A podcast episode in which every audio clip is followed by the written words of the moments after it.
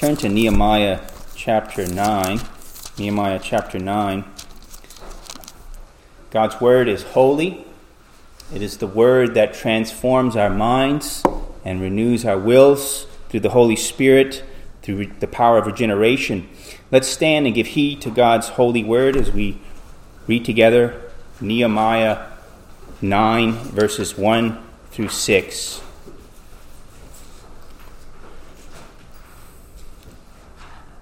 Now, on the 24th day of this month, the sons of Israel assembled with fasting, in sackcloth, and with dirt upon them. The descendants of Israel separated themselves from all foreigners, and stood and confessed their sins and iniquities of their fathers. While they stood in their place, they read from the book of the law, their God, for a fourth of the day and for another fourth they confessed and worshipped the Lord their God. Now on the Levites' platform stood Jeshua, Bani, Kadmiel, uh, Shebaniah, Bunai, Sherebiah, Bani, and Shimei. And they cried with a loud voice to the Lord their God. Then the Levites, Jeshua, Kadmiel, Bani, Hashabneiah, uh, Sherebiah, Hodiah, Shebaniah, and Pethahiah said, Arise, bless the Lord your God forever and ever. O may your glorious name be blessed, and exalt above all blessedness and praise. You alone are the Lord. You have made the heavens, the heaven of heavens, with all their host, the earth and all that is on it, the seas and all that is in them. You give life to all of them, and the heavenly host bows down before you. Let us pray. Our blessed God, we ask that you would help us to follow the example of the heavenly host. As they bow down before you, we pray that both heaven and earth would give you the glory and the praise, that we would truly honor and bless your holy name. Help us, we pray, to understand in this passage the fruit of true godly sorrow. Lord, help us to grow in our willingness, in our desire, in our love to give you the praise and the worship. For we ask these things in the name of Jesus our Lord. Amen. Please be seated. If you have good soil and the proper amount of water and sunlight, maybe even artificial light if you have a greenhouse, you can produce a fruitful yield. Grains, you can produce fruit and vegetables, in the same fashion, godly sorrow, when it does its work, produces true praise of God. That should be a fruit of godly sorrow. Another thing that produces praise is a true heart of thanksgiving to God. And we find that in this book. God had delivered his people from their reproach or their being made a mockery among the nations and their having a a very bad lack of safety with those nations that surrounded them because they were in a city, especially those in Jerusalem, had many parts of the walls broken down and the gates burned with fire. But God, through Nehemiah, brought uh, a rebuilding of that wall, and they had, by this time, uh, they had the wall repaired, the gates rebuilt, and guards set upon the wall and what do you do when God blesses you? Out of thanksgiving, you praise Him. Um, we find out in chapter 8, they had this, what I would call a marathon reading of Holy Scripture. And notice what happened when uh, the people responded to the Word of God in Nehemiah 8. They responded with weeping, but then Nehemiah, Ezra, and the Levites said to them, starting in verse 9, this day is holy to the Lord your God. Do not mourn or weep, for all the people were weeping when they heard the words of the law. Then he said to them, Go, eat of the fat, drink of the sweet, send portions of, to him who has nothing prepared, for this day is holy to our Lord. Do not be grieved, for the joy of the Lord is your strength. So the Levites calmed all the people and said, Be still, for the day is holy. Do not be grieved. And all the people went away to eat, drink, to send portions, and to celebrate a great festival, because they understood the words which had been made known to them. Um, they also continued celebrating with a great feast of tabernacles. Uh, it says it was a seven day feast, but then they had a, a, day of worship at the beginning of the feast and a day of worship at the end of the feast. It was a total of eight days. So you might say, considering the end of chapter 8 and this exhortation, verses 9 through 12, that if we have an understanding of God's grace, especially uh, this side of the cross, there's no real place for weeping and sorrow over sin. Well, Nehemiah 9 would give uh, such a theory, it would prove such a theory wrong. In Nehemiah 9, we find out that the people were truly grieving for sin again. This time, nobody was stopping them and saying, uh, Stop, and instead rejoice, except the call then, mixed with this period of weeping, was to give God the praise. As we look at today's text, the focus is that God wants you to have a true sorrow over sin that leads you to praise Him.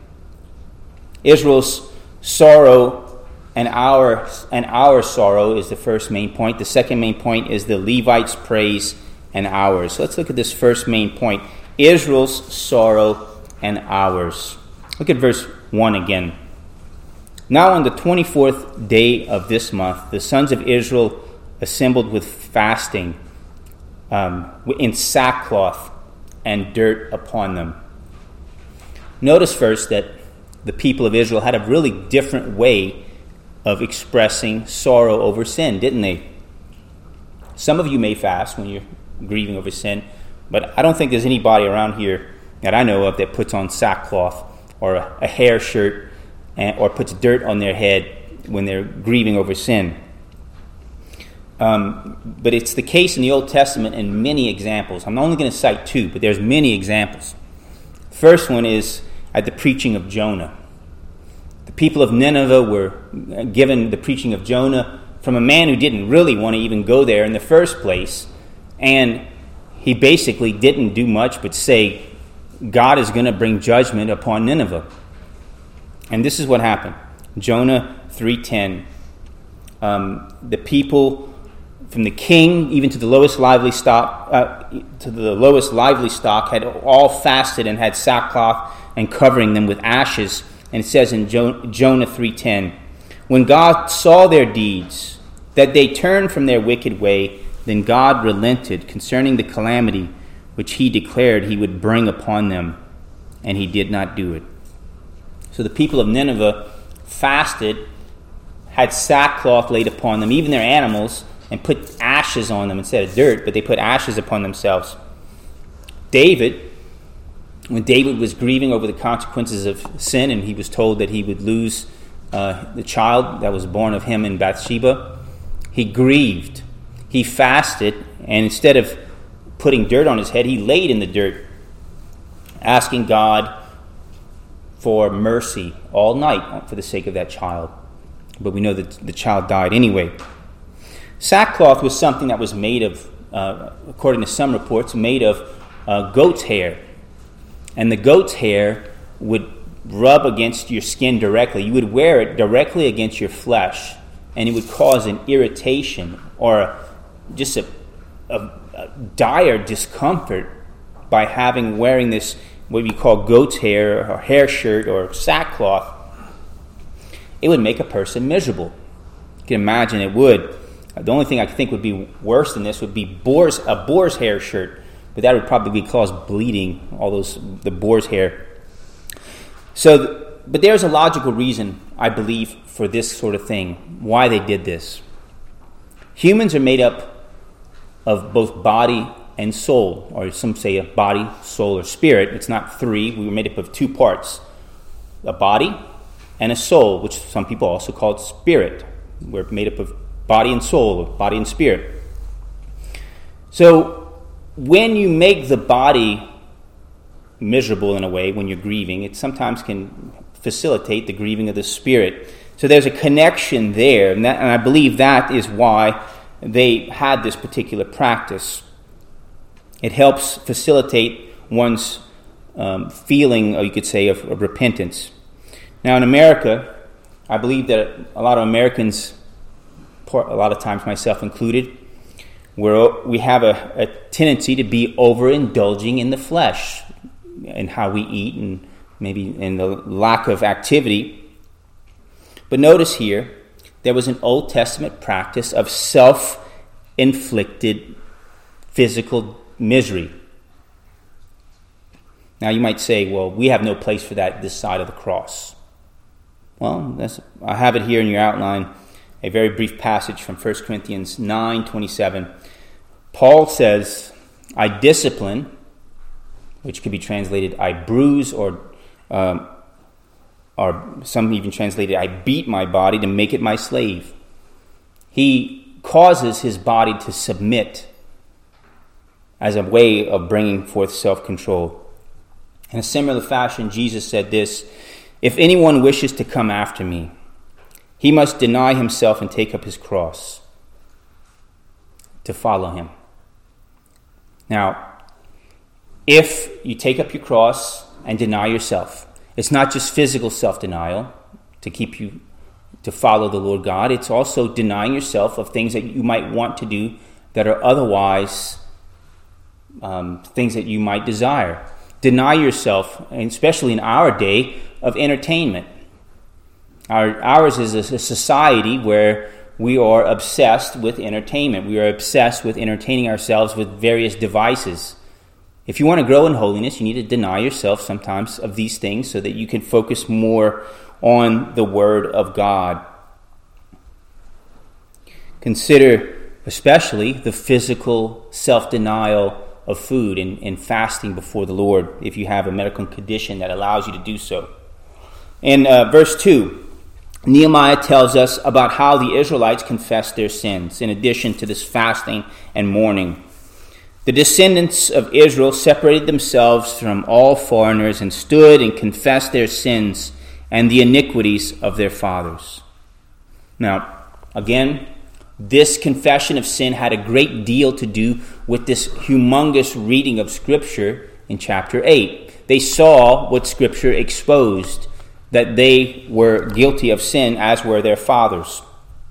Now, I put this particular verse here in your outline, uh, so something to consider. The Ezekiel 18:20. The person who sins will die. The son will not bear the punishment of the father's iniquity, nor will the father bear the punishment of the son's iniquity.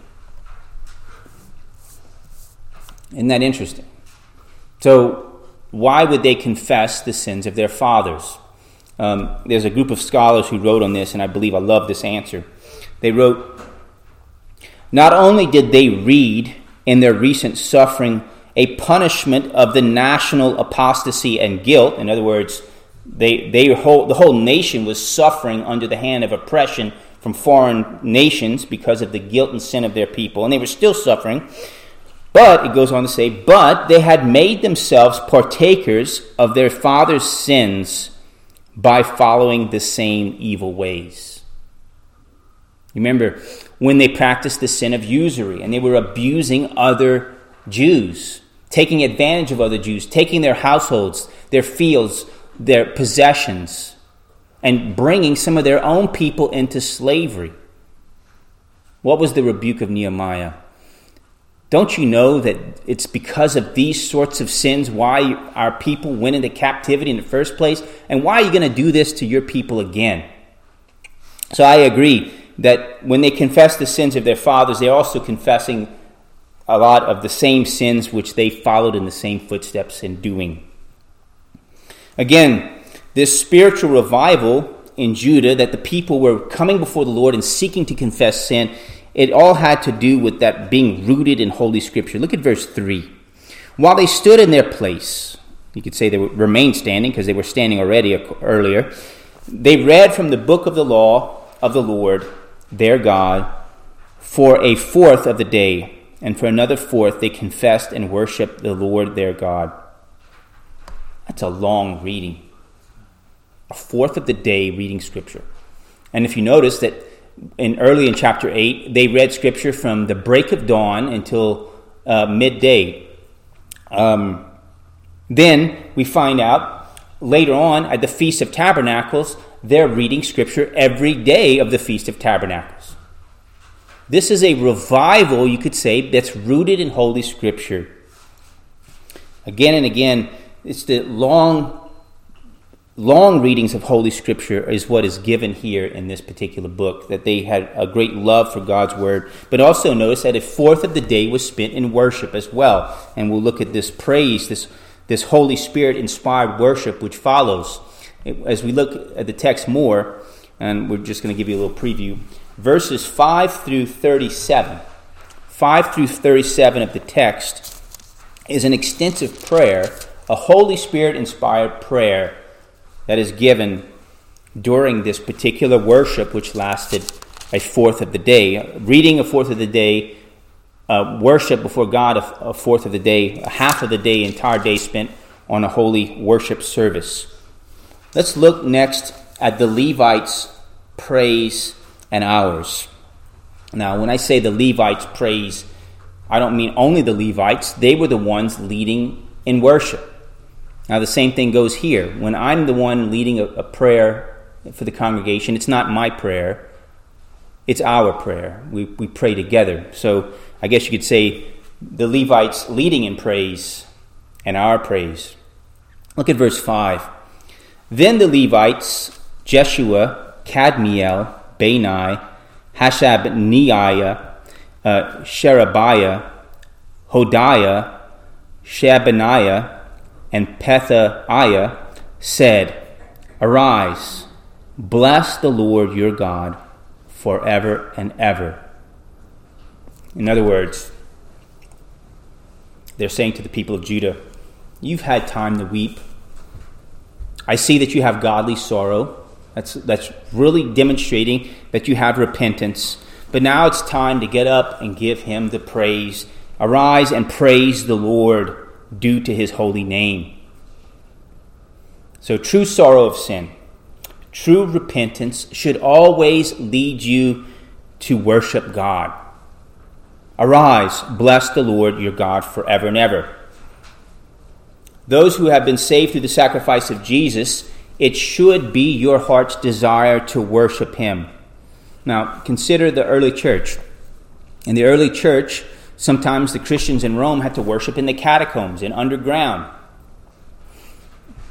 with the fear, if they ever were caught, that they were taken in captivity, they were tortured, tortured, beaten, and sometimes murdered for the sake of the gospel. They were put to death for the sake of the gospel. Yet they still worship the Lord despite all of that threat looming over them. Now, some people today are not willing to undergo the discomfort or the hardship of worshiping the triune God.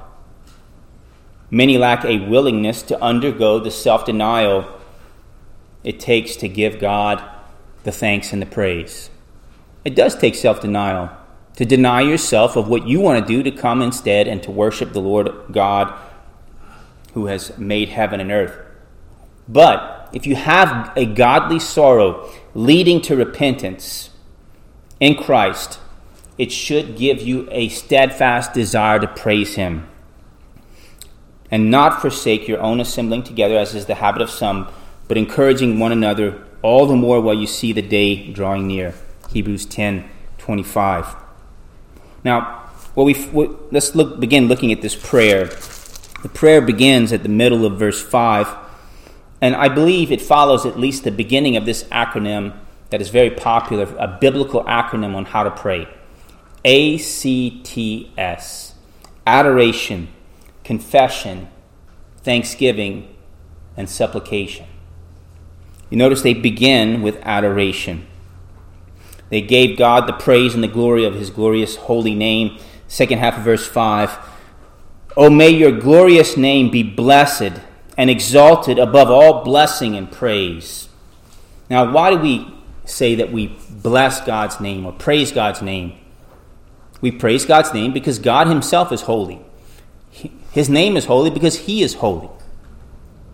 Unlike the world, you don't want to mix the name of God with curse words, with causing dam- calling upon damnation upon this, that, and the other thing, or again mis- mixing it with profanity. Instead, you are to grow in a holy use of not only His name but His attributes. In other words, you don't when you're upset, you don't call something holy, um, holy garbage or whatever. Instead, you are to bless God's name, bless His holy name. That your life is to bless the glorious name that is exalted above all blessing and praise. Now, notice the Levites, again, leading in worship, in the beginning in verse 6, they praise God as creator as well. Look at verse 6. You alone are the Lord. You have made the heavens, the heaven of heavens, with all their host the earth and all that is on it, the seas and all that is in them. You give life to all of them, and the heavenly host bows down before you. Now, I believe a lot of people in America and throughout the world don't give God the praise and don't seek his face in worship because they have believed a lie from the pit of hell, from the devil himself, that God didn't create all of what we see. It evolved by accident, by the Big Bang, and then by this really long, random process of evolution. Now, some might argue and say, it doesn't matter if somebody believes in evolution or not, as long as they believe in the holy gospel and what Jesus Christ has done for them, they can be saved. Now, there are people, I truly believe, that can be saved and still believe in theistic evolution. However, millions, if not billions, have been lost and gone to the pit of hell because the theory, again, it's not the truth, it's not the science, but it's the theory of evolution, the lie of evolution, has deceived them that you can't trust what's written in this holy scripture. Now, here's, here's some logical reasons, and I believe it's, it's a huge stumbling block for the church and for many outside the church that keep them out of the church. So you, you say, if God's word can't be trusted in Genesis, well, how can you trust it in the New Testament when what it says about Jesus? Well, how can you trust anything that the Bible says if you can't if the God if the word of God cannot be trusted? Genesis, I believe, is absolutely foundational. It's not a supplement to the Holy Scriptures, it is the foundation. Jesus Christ speaks of Genesis and of the marriage in the beginning with speaking of it as having authority. It had authority when in, in the preaching of Christ. It should have authority in our church. It should have authority in our preaching as well. How can you trust what this book says about the second Adam if you don't believe what it says about the first Adam? So, not only did God make the earth and the seas, though, He made all things, including the host of heaven. That's another name for the, the angels, the armies of heaven, the angel armies of heaven. A heavenly host is an army of angels, according to Holy Scripture. And what do they do in glory? It says here, the Levite said, The heavenly host bows down before you, O God. If they bow down before the Lord God, Shouldn't we bow down before the Lord God? If we knew of the glory of God, we would be more ready to truly bow down and give Him the praise. God wants you to have a true sorrow over sin, a sorrow over sin that produces repentance, and a sorrow over sin that produces salvation, namely justification. I want us to look at the hymnal um, 337. It's a, a, uh, a, hymn written by Johann Heermann, and it's entitled Ah Holy Jesus. Look at 337 in your hymnal.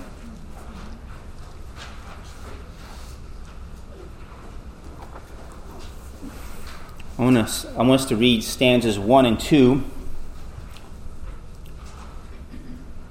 Ah, holy Jesus, how hast thou offended? That man to judge thee hath in hate pretended, by foes derided, by thine own rejected, O most afflicted. Who was the guilty who brought this upon thee? Alas, my treason, Jesus hath undone thee. 'Twas I, Lord Jesus. I it was denied thee. I crucified thee. Now, we didn't drive the nails into his hands and feet, we didn't pierce his side with a spear, but it was our sin. It was because of our sin that he was pierced for our transgressions. And yes, it's true. There's a free offer of the Holy Gospel. It, it doesn't cost you anything. You just believe upon Christ and you shall be saved. You don't have to bring money, it's a free gift of God's grace. But notice the cost that it costed Jesus. He was betrayed, he was denied, he was given up by his own, rejected by his own. More so, he was rejected by the Father. When Jesus said, My God, my God, why have you rejected me? He was saying that because God had turned his back upon him because he could not look upon his own son because his son bore our sins. He became a curse for us so that we would be born again through faith in him. But notice, if you believe all these things, notice the fruit of what should follow in such a faith. Therefore, kind Jesus, since I cannot pay thee, I do adore thee, and will ever pray thee or pray to thee. Think on thy pity and thy love unswerving, not my deserving. So, if we're thankful for what Christ has done for us, what does it produce? An adoring of God in praise. True sorrow should result in a, a spirit filled adoration of God. We notice that is was Israel's sorrow over sin, but it's also our sorrow over sin that produces such praise. Now, when the Levites were leading in such praise to God, notice that they gave the people time to weep.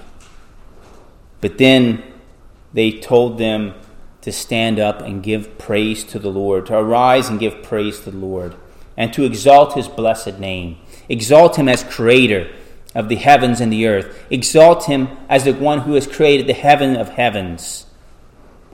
But also the angels of heaven, the host of heaven, worships and bow down to the Lord God. Shouldn't you also bow down and worship to the Lord? Now, my question is this if you've a, a godly sorrow for sin, does it produce in you a desire to worship? If you've come to understand the doctrine of justification, how you're made right with God through the Holy Gospel, through that sorrow over sin, if you have no desire to worship the Lord of glory, you need to ask whether or not God has really done that work in you.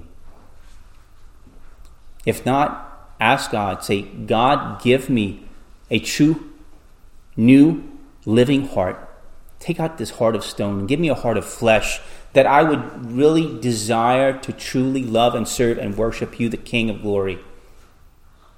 Let's pray together.